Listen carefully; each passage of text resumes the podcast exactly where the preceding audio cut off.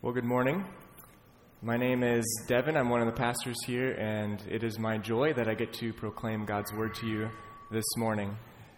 We are in Romans 11 this morning, so you can turn there, Romans 11, beginning in verse 33. And while you're turning there, I'm just going to introduce the sermon.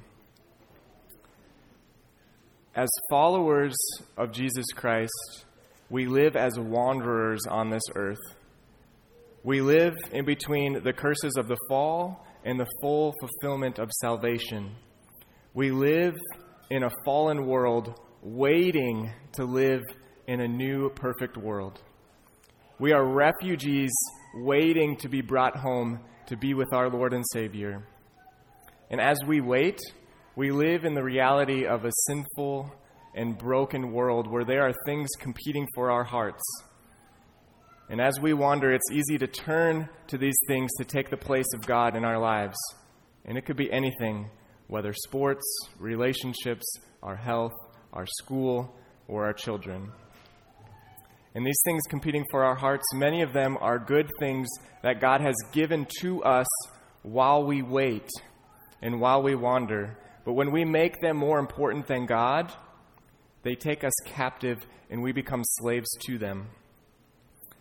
And not only do we have to deal with that while we wander, we have to deal with suffering and pain and heartache and death and rejection and loss and change and the crazy things that are going on in our culture.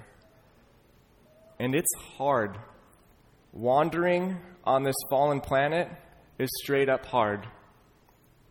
And as we wander, it can be easy to wonder why are we here?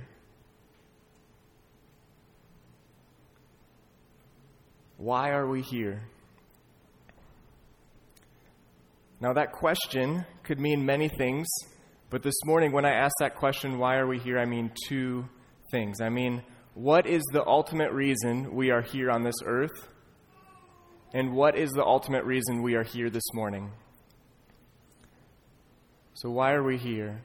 The ultimate reason we are here on this earth is to worship.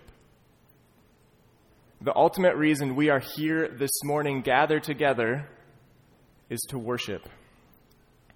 We are here to worship. So keep that in mind. We're going to look at our passage this morning, beginning in Romans 11 33, and I'm going to read through 12, verse 2. Oh, the depth of the riches and wisdom and knowledge of God! How unsearchable are his judgments, and how inscrutable his ways. For who has known the mind of the Lord, or who has been his counselor? Or who has given a gift to him that he might be repaid? For from him, and through him, and to him are all things. To him be glory forever. Amen. I appeal to you, therefore, brothers by the mercies of God, to present your bodies as a living sacrifice, holy and acceptable to God, which is your spiritual worship. Do not be conformed to this world, but be transformed by the renewal of your mind, that by testing you may discern what is the will of God, what is good and acceptable and perfect. This is God's holy word that cannot and does not fail. This morning, we are concluding our series working through our core values. Our core values are word, multiplication, community, mercy, and this morning we're going to focus on worship. And if you've missed any of our working our way through the series, I believe that Pastor Jake has done a great job in leading us and casting vision for what we believe as a church and how we want to live. And so if you've missed any of those, I encourage you to go back to our Facebook page or to our website and listen to them. They are really good. Some of them are convicting, but in a good way. And by God's grace, these core values are what we believe and what we seek to live out. And the end goal and response of all of our core values is worship. The end goal of everything that we believe and everything that we do is worship. Now, we don't want to worship willy nilly or we don't want to worship based on what we feel is best. It's vital that we worship God rightly. And we do that by worshiping according to His Word. Worshipping biblically is the most important thing that the church is called to do. And therefore, based on the Word of God, there are two main points that I want to focus on this morning when it comes to worship. And this is like an introduction to an introduction of an introduction to an introduction of worship. We're just going to like barely touch the surface here. There are two main things I want to focus on. First, we are here to worship God. And second, we are here to worship God together. And as we dive into this topic, I'm going to need your help this morning. Every time that I say, Praise the Lord, I need you to say, Hallelujah. I know this is like against us culturally up here, but let's practice. Praise the Lord. Hallelujah. That was really good. I was like, I was expecting that we would have to practice again, but you guys did well. Well done. Okay. So, first point this morning we are here to worship God. We were created with the ultimate purpose to worship, and we are here this morning to worship. So then I believe it would be helpful to begin with defining what is worship. I want to start by paraphrasing Louis Giglio. Worship is our response to what we value the most. We are all worshiping all the time. Worship is about saying or living out that this person, this thing, this experience, or whatever it is, is the most important thing to me. It is the highest value of our lives. And it may be a relationship, a dream, a position, a status, a possession, a name, a job, a pleasure. It could be anything. It's that thing that you have concluded in your heart is the most important to you. And whatever is worth most to you, that is what you worship. And worship fuels all of our actions. And so it's not only what we believe, it's how we live. And this is true for everyone on planet Earth. Everyone has an altar, and every altar has a throne. So, how do we know who or where or what we are worshiping? You can follow the trail of your words, your time, your feelings, your energy, your money, your allegiance, and at the end of that trail, you will find a throne. And whoever or whatever is on that throne is what is of highest value to you. And on that throne is what you worship. Now, worship as a word is a transitive verb. And you're saying, Great, thank you, that's really helpful. What that means is, is that it's a verb that requires an object. In other words, we cannot worship nothing. We are always worshiping something. There's always something that is the object of our worship. In every moment, we believe and we live as if something is worthy of our worship. Now, God created us to worship Him.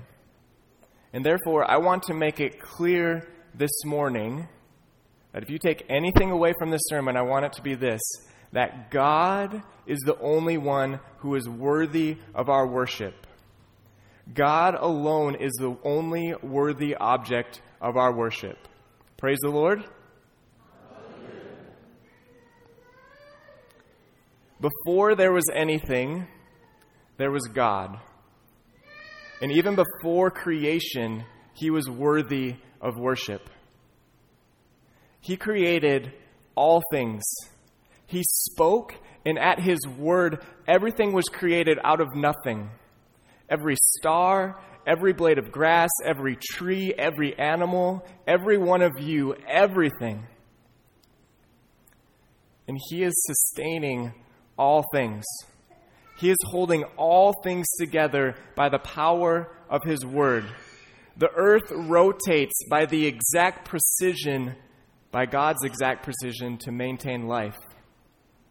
Our hearts are in voluntary beating right now and keeping us alive by God's power. And on top of that, God is the sovereign Lord over all things. He is in control of everything. There is nothing that is outside of His knowledge, His power, and His presence. Oh, the depth of the riches and wisdom and knowledge of God. God alone is holy, holy, holy. He is set apart from all sin, all unrighteousness, and all evil. He alone is perfect in all of his ways. And the whole earth is full of his glory. God's glory is the most important thing in the whole universe. For from him and through him and to him are all things. To him be the glory forever. Amen? He is perfectly righteous and he is perfectly just. And not only is he perfectly righteous and just, he is the standard by which all righteousness and justice is measured.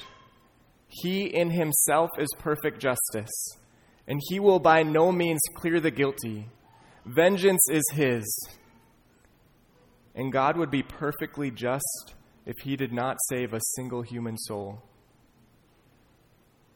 How unsearchable are his judgments, and how inscrutable his ways. And at the same time of all of this, God is good and faithful and loving. He is good and forgiving, abounding in steadfast love to all who call upon him. He is good. His steadfast love endures forever, and his faithfulness to all generations.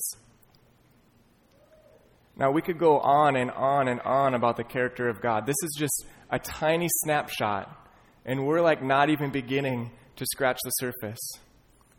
And what we must take away from this is that God is worthy of our worship simply because of who He is. He is worth more than all of the money that we can make in a lifetime. He is worth more than our marriage. He is worth more than our children. He is worth more than the degree that we can get. He is worth more than our entire life. He is worthy of our worship simply because of who He is, period. Praise the Lord.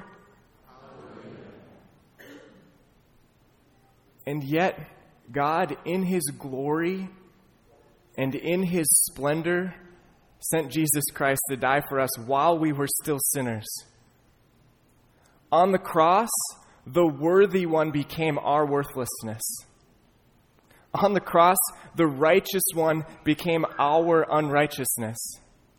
On the cross, the Holy One became our sin, so that by faith in Christ we may be saved from His perfect justice. It is only through Jesus that we can be saved. And it is only through Jesus that we can worship God in the splendor of His holiness. Oh, worthy is the Lamb who was slain. Praise the Lord. The ultimate purpose of creation is so that we can worship God. The ultimate purpose of salvation is so that we can worship God. We are here to worship God. Okay, so I've said a lot. Putting all of this together, I think now we can get a good definition of worship. And I believe that Ligon Duncan gives us a really helpful definition. He says, Worship is declaring with our lips and with our lives that God is more important than anything else in the world to us. He is our deepest desire, and His inherent worth is beyond everything else we hold dear. And what I want you to notice in this definition is that God is the object of the worship. And notice that worship is more than just what we say with our lips. Yes, that is important, but it's more than that. It's how we live. And now, when we declare with our lips and or with our lives that something is more important to us than God, that is called idolatry. Idolatry is worshiping anything or anyone other than God. Brad Bigney defines idolatry as anything or anyone that begins to capture our hearts, minds, and affections more than God. And as just a little side note, Brad Bigney has the best book that I've ever read on idolatry. It's called Gospel Treason. Um, I would highly recommend it. That's uh, just a side note. But if worshiping God is the most important reason that we are here, then idolatry must be the most grievous sin in the eyes of God. And on top of that, the biggest challenge for the church in the world is idolatry, not atheism. Idolatry abounds in the majority of the world's population. And if the church is fostering idolatry, then we are shooting ourselves in the foot. If we are worshiping idols and promoting idolatry, then we are hindering the gospel and we are hindering the mission of God. And so we must be aware of our idols and we must live a lifestyle of repentance, turning away from our idols daily so that we can worship the only one worthy of worship, and that is God. According to what you say with your lips, is God more important than anything else in the world to you?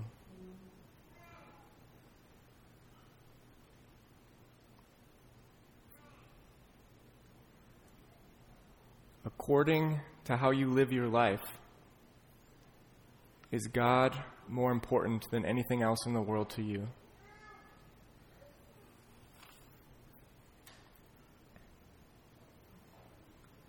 Is there a difference between what you declare with your lips and what you declare with how you live? You see, it's so easy for us to say that God is most important for us and then live for the world. We want to serve our appetite for making money and worship God, as just one example. But let Jesus' warning in Matthew 6 ring clear for us. No one can serve two masters, Jesus says, for either he will hate the one and love the other, or he will be devoted to the one and despise the other. You cannot serve God and money. And I believe by implication, you cannot serve God and anything else. Now, as I was wrestling through this in my own heart this week, um, I definitely have a lot of idols but I just want to share with you a few of them. Um, the idols that I'm wrestling with, like this last week, um, fantasy football is one of them. And that seems trivial, but when my heart and my emotions and my happiness get wrapped up in how good my fantasy team is doing, or I get super frustrated because of a fantasy football league, that's showing that something is wrong. Now, I also struggle um, idolizing my two year old son, Emmett, who, I mean, he's just the sweetest kid in the world. But when I make him the ultimate object of my joy, my heart is going to be disappointed. And then the most complicated idol um, is my health. Many of you know that I've struggled with chronic illness for about seven years now. And this is the weirdest idol for me because I can find my identity in being sick. But I can also find hope, or I want hope, in being healed. And you can see where that goes wrong. My identity is not in my illness. And so I'm actually scared to death about being healed because I might lose my identity. And so you can see these things. These are just a few examples of things where you find your identity where you find your hope in, where you find your joy in, what do you get frustrated about? Those are questions that can help you answer where your idols are at.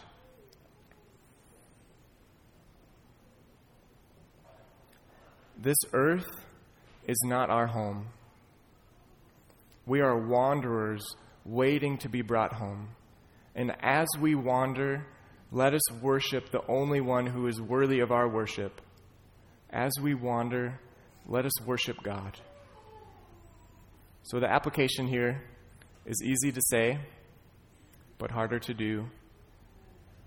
Make worshiping God the priority in your life because it is the reason why we are here. We are here to worship God, and not only that, we are here to worship God together. So, second point this morning, we are here to worship God together. We are here to worship God, as we looked at in our definition by Ligon Duncan, by declaring with our lips and with our lives that God is more important than anything else in the world to us. Now, there are two ways that we can think about worshiping God worshiping God in all of life and corporate worship. We're going to look at both of these, but let's start with worshiping God in all of life. We are called as created beings to worship God every moment of every day. He is worthy of our worship every moment of every day because of who He is and because of what He has done for us in Christ. Romans 12:1. I read it earlier, but I'm going to read it again actually in the NIV. Therefore, I urge you, brothers and sisters, in view of God's mercy, to offer your bodies as a living sacrifice, holy and pleasing to God. This is your true and proper worship. Paul is talking about worship in all of life here. Worshiping God every second of every day. And the sacrifice here is referring to us being living sacrifices. This is a call to a way of life in the context. It's a lifestyle of worship. It's a call to worship God in everything that we do. Now, how can we do this? We can worship God every moment of every day by being transformed by the renewal of our minds so that we may know what the will of God is. We need to be transformed by the renewal of our minds so that we can truly and properly worship God. And we do this through the worship arousing Word of God, the Bible. Our worship will increase in direct proportion to the growth of our understanding of and the faith in our object of worship.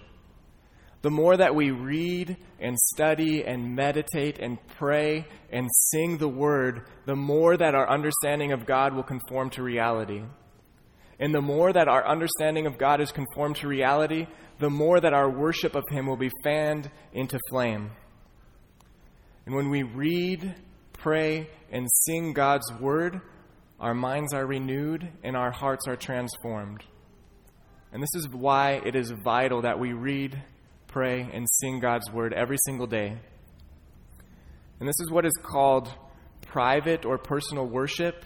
Some people call this personal devotions, or I've heard people call it Jesus time. Whatever you call it, our personal worship time will fuel us so that we can worship God in all that we do. It's like filling up your car with gas so that you can go on a long trip. Our personal worship time will fill us up so that we can worship God in all of life. Our personal worship time will fill us up to worship God in the amazing moments, in the mundane moments, and the really hard moments.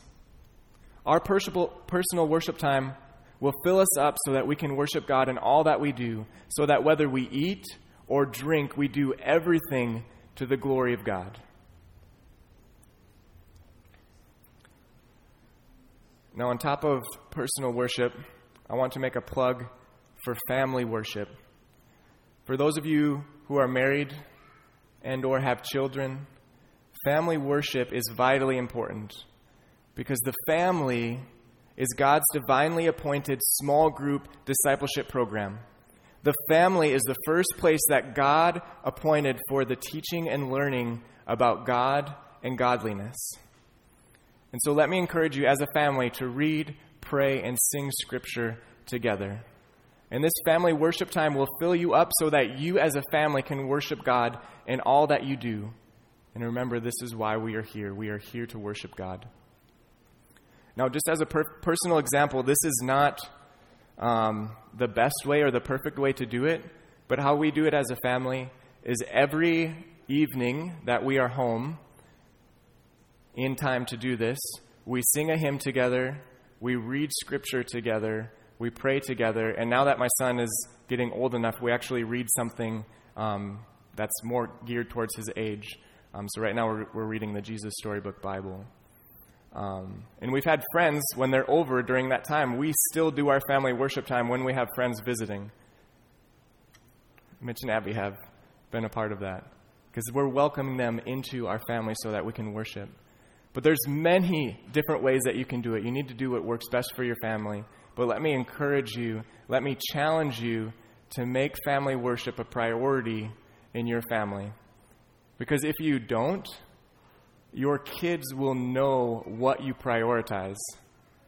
And so things that seem tiny, like a fantasy football idolatry, it's not so tiny when my sons grow up to learn to treasure football more than Christ. That's a big deal. That's a scary deal. So, again, let me encourage you to make family worship and worshiping God the priority in your family. So, there are two ways that we're thinking about worship. We just covered worship in all of life, and now we're going to cover corporate worship. Worshipping in all of life prepares you for corporate worship, and corporate worship prepares you for worship in all of life. We need both. When I say corporate worship, I mean the worship that we do on Sunday mornings when we gather together. This is what we are doing right here, right now. We are worshiping God together in corporate worship. And the most important reason we are here this morning is to worship God together. There are other good reasons why we gather together, but the most important one is to worship God. We read Psalm 100 as our call to worship. In verse 2, there is a command to come into God's presence with singing. This is not an individual command, it's a community command. It's a command to gather together with the people of God and come into the presence of God and sing praises to Him. Same with Psalm 29 2 as another example, where it says, Worship the Lord in the splendor of holiness. Again, this is not an individual command. This is a group command. It's a community command to gather together to worship our great God. And we see this over and over and over again, not only in the Psalms, but over all of Scripture. Throughout Scripture, corporate worship is more important than private worship. Throughout Scripture, corporate worship is one of the most important priorities of God's people. This is why the Puritans called Sunday worship the market day of the soul. Now, in the 17th century, the market day only occurred once a week. So you had one day in the week where you could go and get your groceries and everything that you needed for that week. And you needed to make sure that you got what you needed to sustain you for that whole week. And when we gather on Sundays, we are stocking up so that we will be sustained for the rest of the week. This is the market day of our soul so that we can better worship God in all of life. This is where we gather together as a church family to sing praises to God together. This is where we gather together to profess what we believe together and to be reminded together of how glorious and gracious our great God is. This is where we gather together to be reminded that it's not just me in Jesus it's us in Jesus. This is where we gather together to confess together that, Lord, we, not me, we need you.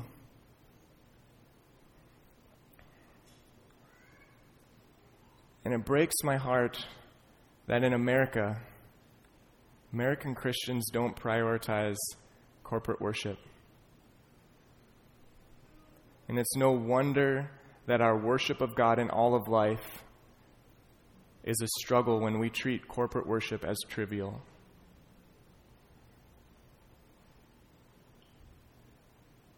But I think what's even sadder to me is that we don't understand the importance of corporate worship because we've never been taught it. I'm not going to do a poll right now, but I would be so interested to know how many of you have spent years and years coming together on Sunday mornings to worship God and have never been taught the importance of it. Or if you have, maybe you, you've been taught it once or twice. That is on us. And so for that, I sincerely apologize. But I want to make it clear to you this morning the importance of corporate worship. And I want to lovingly challenge you to make corporate worship a priority in your life. Even if that means that it's online for this season. Or maybe that means that you gather with two or three or even more friends to watch the live stream together. Make corporate worship a priority in your life because it's the most important thing that we are called to do as believers. It's what everything is pointing to. When I get to the new creation, it's not going to just be me and Jesus for all of eternity. It's going to be us in Jesus. And the picture that we get in Revelation is of corporate worship.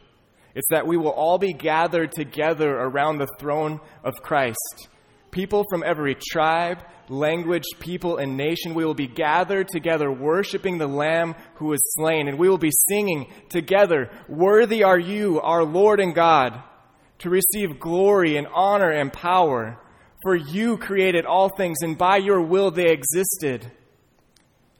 We will be singing together with all of the redeemed creation Worthy is the Lamb who is slain to receive power and wealth and wisdom and might and honor and glory and blessing. We'll be gathered together singing and praising God to Him who sits on the throne and to the Lamb be blessing and honor and glory and might forever and ever. Praise the Lord.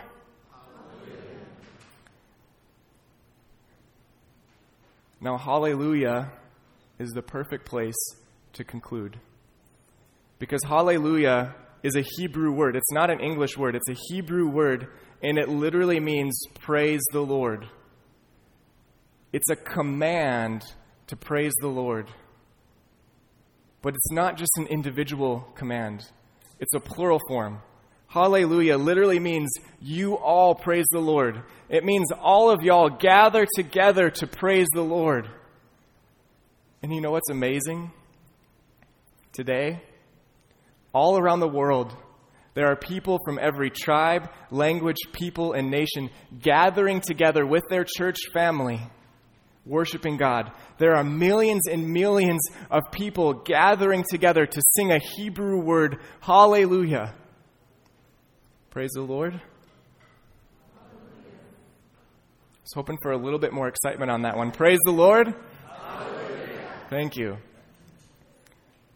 Corporate worship is a small taste of what's to come. And this small taste of the new creation and of worshiping our great God sustains us through the rest of the week so that we can worship God in all that we do.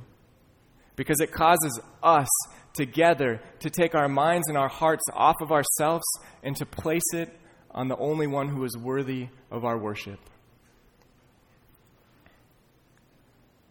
Corporate worship prepares you for worship in all of life. And worship in all of life prepares you for corporate worship. And we were created and we were saved to do both. We need both. Because this earth is not our home. We are wanderers waiting to be brought home. And as we wander, let us worship the only one who is worthy of worship as we wander, let us worship God together because that is why we are here. Let's pray.